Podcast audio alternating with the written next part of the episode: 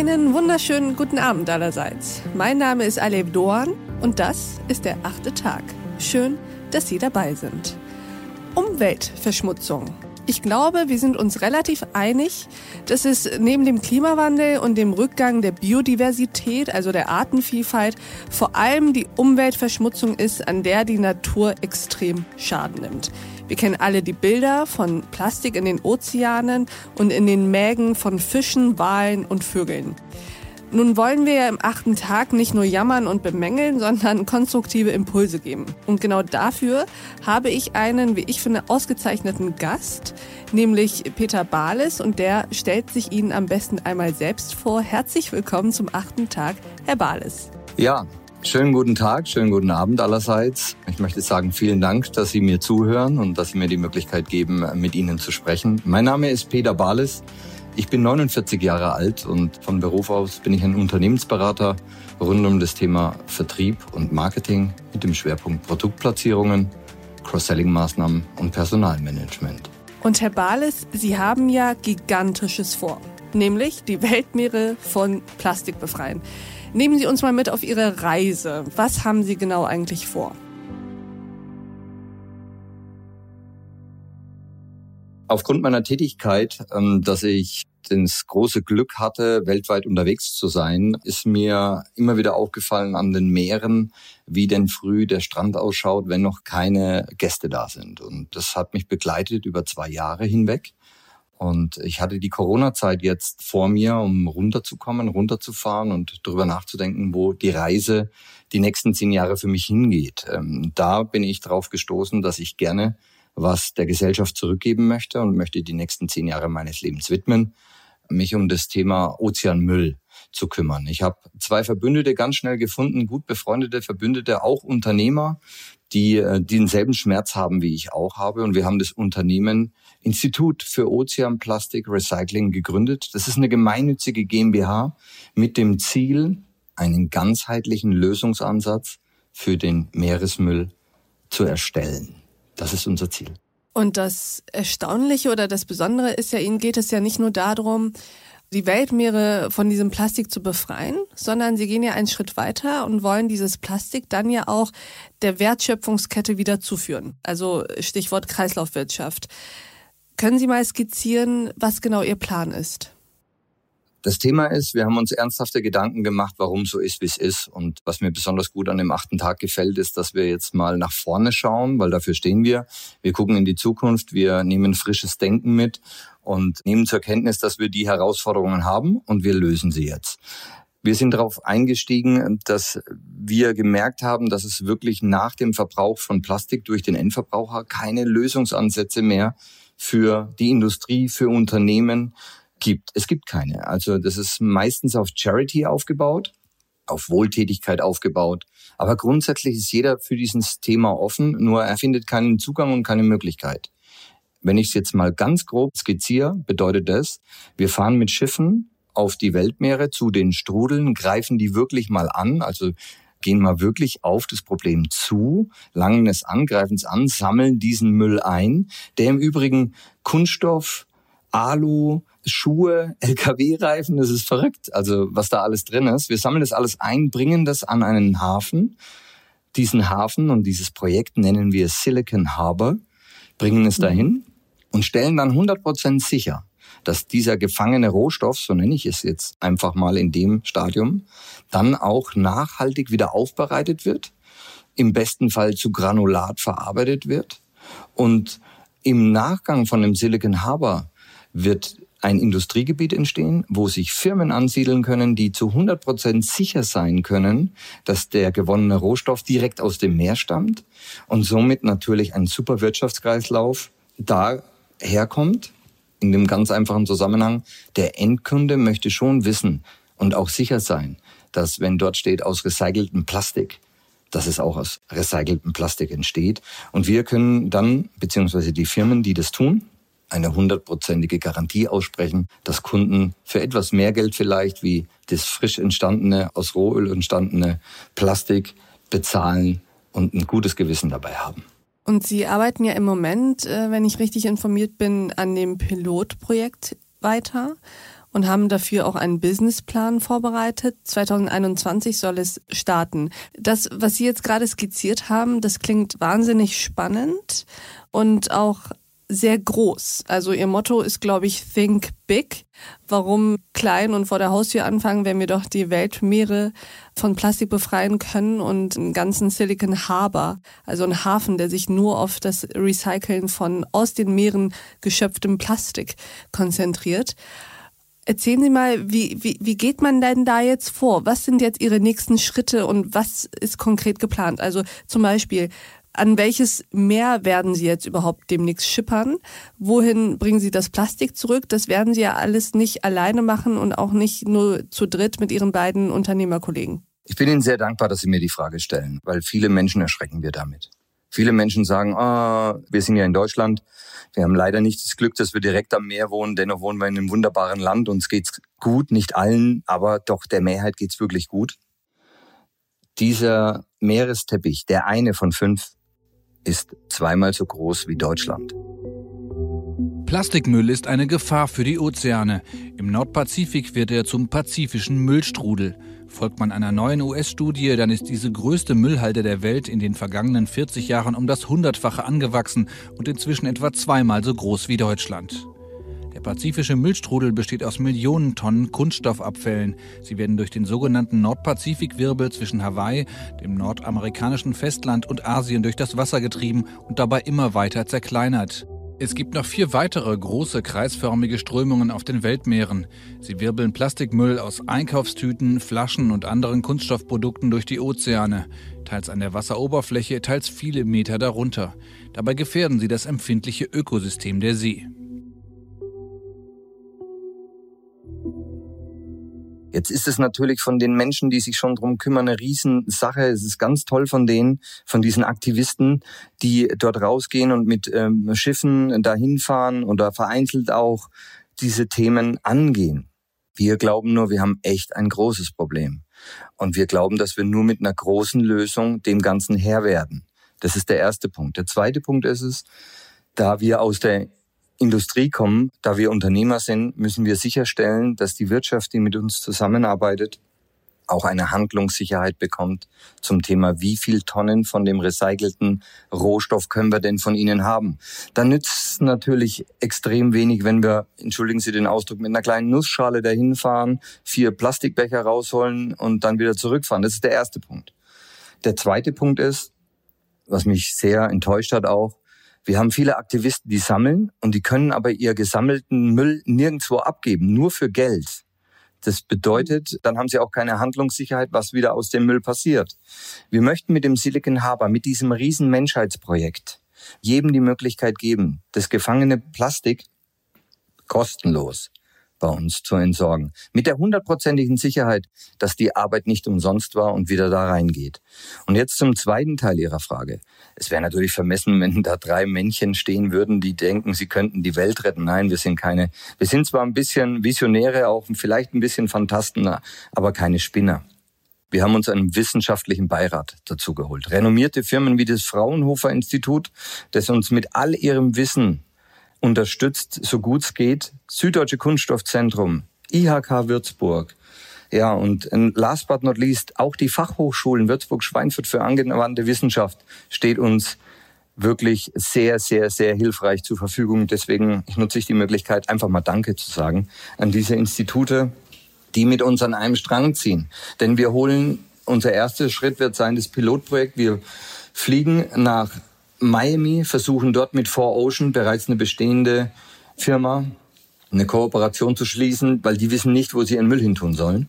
Dann gehen wir weiter nach Los Angeles. Das heißt, das ist eine Firma, die bereits jetzt Plastikmüll einsammelt, aber nicht weiß, wo sie das hinbringen soll. Richtig. For Ocean sammelt an Stränden ein und hat viele Startup-Unternehmen an ihrer Seite, die aus diesen Netzen zum Beispiel Armbänder machen oder aus mhm. den Reifen Flipflops machen. Das mhm. besteht alles schon. Aber die Massen sind so viel, dass sie nicht alles losbekommen. Und wir laden die ein, mit uns zu kooperieren und im besten Fall ihre Sachen zum Silicon Harbor zu bringen. Danach fliegen wir weiter nach Los Angeles, chartern uns ein Boot, fahren an diesen Teppich ran, an den Eastern Pacific Garbage Patch, so heißt das. Wo liegt dieser Teppich genau? Zwischen Los Angeles, zwischen Amerika und Hawaii. Wir gehen Richtung Amerika und holen von dort einen 20-Fuß-Container, also 22 Big Bags, holen raus und lassen die nach Deutschland schippern. Okay? Mhm. Weil wir müssen jetzt einfach mal spezifizieren und evaluieren, was ist denn wirklich im Meer drin. Das kann uns nämlich keiner sagen. Also uns kann keiner sagen, wie viel Prozent von einer Tonne sind so viel, wie viel ist das, wie viel ist das. Und das machen wir jetzt im ersten Schritt. Wir bringen ihn nach Deutschland, wir säubern das Plastik vom Meeressalz, weil sonst ist es nicht zu gebrauchen. Gehen her, sortieren es, bringen es zum Fraunhofer Institut nach Alsenau bei Aschaffenburg. Das Fraunhofer Institut wird uns sagen, was es ist. Danach packen wir unsere Sachen wieder zusammen, bringen es zum Süddeutschen Kunststoffzentrum. Dort warten Studenten von der Fachhochschule Würzburg-Schweinfurt und das Süddeutsche Kunststoffzentrum sagt uns dann, was können wir tatsächlich denn noch recyceln? Was können wir gebrauchen? Damit haben wir eine Planungsgrundlage, die uns in die Lage versetzt, mit dem Fraunhofer Institut Schiffe zu entwickeln, wie wir Plastikmüll rausholen, mit dem Fraunhofer Institut die Logistik auf dem Schiff zu besprechen. Und wir können dann zum ersten Mal Richtung Recyclingfirmen gehen und können sagen, wir bringen euch so und so viel Tonnen Holz, so und so viel Tonnen Kunststoff, so und so viel Tonnen Alu. Also wir können dann sehr konkret werden und können denen sagen, passt auf Leute, wie muss die Maschine gebaut werden, damit ihr diesen gewonnenen Rohstoff wieder recyceln könnt. Dieses ganze Projekt Silicon Harbor wird aufgeteilt in einzelne Schritte, in einzelne Projekte, denn derzeit kann uns niemand sagen, was genau in diesen Meeren schwimmt. Verstehe. Das heißt, wenn ich mir als Laie Silicon Harbor als einen Hafen tatsächlich vorstelle, Silicon Harbor ist sozusagen nur ein symbolischer, ideeller Begriff. Es wird nicht diesen einen Hafen von Ihnen geben, sondern Sie haben überall oder an sehr vielen verschiedenen Orten Kooperationspartner, die für die unterschiedlichen Schritte vom Plastik aus dem Meer entnehmen bis hin zu recyceln und wiederverwerten, mit denen Sie zusammenarbeiten. Das ist unser Endziel, was Sie jetzt gerade genannt haben. Am Ende des Tages kommen wir, wenn wir von dem Silicon Harbor jetzt von dem Institut für Ozeanplastikrecycling sprechen, ist es ein Pilotprojekt. Wir dürfen uns bitte nicht der Illusion hingeben, dass wir mit einem Schiff und mit einem Hafen die Welt retten. Aber wenn es uns gelingt, alle Technik, die wir haben, und ich möchte hier ganz deutlich sagen, wir haben alles, die Menschheitsfamilie hat alles, was es braucht, um dieses Problem nachhaltig anzugehen. Wir haben alles. Wir haben es nur nicht zusammengebracht. So sehen wir unsere Aufgabe. Wir würden es mhm. gerne einmal zusammenbringen, um dann eine Blaupause zu haben, um nach China zu gehen, nach Asien zu gehen, nach Amerika zu gehen, nach Indien zu gehen und zu sagen, passt auf Leute, ihr müsst sowas bauen, damit das, was wir angerichtet haben, für die nächste Generation nicht mehr vorhanden ist. Aber wir haben uns für das gesamte Projekt zehn Jahre Zeit gegeben, weil wir glauben, dass es so lange dauert. Am Ende probieren wir jetzt einmal ein Beispiel durchzuziehen, wo mhm. wir dann von Erfolg sprechen. Wo ich dann zur Industrie hingehen kann und kann sagen, passt auf, bitte siedelt euch dort in dem Gewerbegebiet an. Wir liefern euch so und so viel von eurem Material an. Es kostet in etwa das, weil die Gretchenfrage in dem ganzen Spiel ist, was kostet eine Tonne Plastik aus dem Meer? Was eine Tonne aus Rohstoff kostet, aus Rohöl, ist klar. Aber keiner kann uns sagen, was kostet eine Tonne Granulat aus dem Meer. Aber es ist doch davon auszugehen, dass dieses Plastik aus dem Meer teurer sein wird als das aus dem Rohöl. Es ist hundertprozentig teurer. Also am Ende des Tages glauben wir, wir heißt Herbert Hornung, Baldassar Höhn und ich, dass es ein ewiges Zuschussthema sein wird. Wir glauben nicht, dass vor allem jetzt, wenn der Rohölpreis so niedrig ist, dass dieses Plastik jemals konkurrieren kann ohne staatliche Hilfe gegen das Rohölplastik.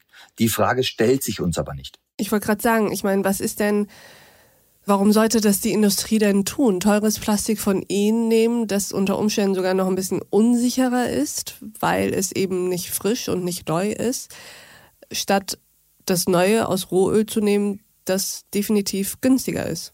Sie haben absolut recht. Es darf nicht günstiger sein. Deswegen müssen wir mit Europa reden, wir müssen mit den Vereinten Nationen reden und müssen denen sagen, ihr müsst im Jahr so und so viel für dieses Projekt mit dazu tun, damit die Industrie bereit ist, das zu tun. Ich bin mir auch sehr sicher, dass alle DAX-Unternehmen und alle großen Unternehmen, die wissen auch, dass das ein Problem ist, das können wir nicht wegdiskutieren. Wir sehen es halt ein bisschen weniger, weil es mehr 70 Prozent unserer Fläche ist. Aber ich bin mir sehr sicher, die sind sich ihrer Verantwortung auch bewusst. Sie werden auch einen geringen Preis mehr bezahlen. Aber es darf auf gar keinen Fall signifikant mehr sein. Da muss dann der Gesetzgeber, also die Länder einspringen in der Gemeinschaft und müssen einfach dieses Thema mit nach vorne bringen, weil die Menschheitsfamilie, darum geht's am Ende des Tages, hat dieses Problem verursacht und wir müssen dieses Problem auch wieder lösen. Das heißt, am Ende sind Sie auf staatliche Subventionen angewiesen. Nur. Wir sind da wirklich drauf angewiesen.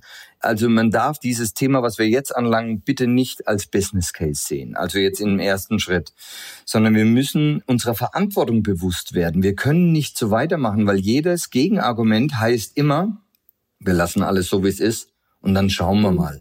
Fakt ist eins, dass laut wirklich anerkannten Studien im Jahr 2050 mehr Plastikteile im Meer schwimmen wie Fische. Und das ist eine grausame Aussage, die ich da gerade sage. Wir haben heute schon pro Liter mehr ein Plastikteil drin. Also ja. die Menschheitsfamilie muss jetzt mal von dem Kommerzdenken ein Stück weit weg und muss das verursachte Problem in die Hand nehmen. Ich habe eine Tochter mit fünf Jahren. Das ist mit Sicherheit auch ein großes Thema gewesen, warum ich mich jetzt der Sache annehme. Für mich wird's reichen mit meinen 49 Jahren. Aber ich glaube, meine Tochter und die nächste Generation hat mit diesem Thema wirklich ein Riesenproblem und das sollten wir, wir müssen es anlangen. Abschließende Frage. Sie kommen selbst aus der Wirtschaft ursprünglich und wann war denn für Sie der Punkt zu sagen, ich muss jetzt abrücken von dem reinen Kommerzgedanken und will jetzt etwas tun, das weniger ökonomisch begründet ist und mehr ja eigentlich ethisch. Sie reden ja sehr viel von der Menschheitsfamilie. Also ist jetzt schwierig zu beantworten für mich die Frage. Ich wäre 50. Vielleicht liegt es daran. Ich hatte sehr viel Glück im Leben. Ich hatte die richtigen Leute um mich rum. Ich habe meine Träume leben können. Und am Ende des Tages, wenn, wenn man dann in kleine Kinderaugen schaut und sieht das, was ich gesehen habe und sieht die Hilflosigkeit der Länder. Wir müssen jetzt auch mal ehrlich miteinander alle umgehen. In Indien gibt es andere Thematiken wie Plastikmüll, weil die kämpfen ums Überleben. Die haben nichts, also teilweise nichts zu essen, je nachdem, welche Kulturen wir vorfinden. Und habe ich mir jetzt einfach gedacht, ich will was zurückgeben mit meinen, mit meinen Verbündeten zusammen dem Fraunhofer Institut. Lass uns, komm, lass uns was Vernünftiges machen. Geld ist gut, wenn man es hat. Am Ende kann man nichts mitnehmen. Und das ist das, was mich jetzt bewogen hat, einfach was zu hinterlassen, was wirklich von Wert ist, wo man sagen kann, schau mal, das übergeben wir in zehn Jahren der nächsten Generation, macht das Beste draus. Weil in Deutschland, in Nordeuropa, die nächste Generation, die hat wirklich Lust auf Umwelt, die hat Lust auf dieses Thema, die möchte das anpacken. Und jetzt müssen wir gucken, dass wir die richtige Strategie, die richtigen Strukturen und die richtigen Standards setzen. Und dann denke ich mir, dass wir doch weiterkommen werden. Super. Herr Bales, ich danke Ihnen für diese zum Ende hin ja auch sehr persönlichen Worte. Und ich wünsche Ihnen mit Ihrer Kampagne, Ihrer Idee, Ihrer Vision alles Gute und bedanke mich erstmal, dass Sie hier im achten Tag bei uns waren. Und ich sage lieben Dank fürs Zuhören und allen da draußen ein schönes Weihnachtsfest. Das wünschen wir Ihnen auch, Herr Bales. Und ich bedanke mich auch bei Ihnen, liebe Hörerinnen und Hörer, dass Sie wieder mitgedacht und mitgehört haben. Und ich würde mich freuen, wenn Sie im nächsten achten Tag wieder dabei sind. Vielen Dank, einen schönen Abend noch, auf sehr, sehr bald, Ihre Alef Duan.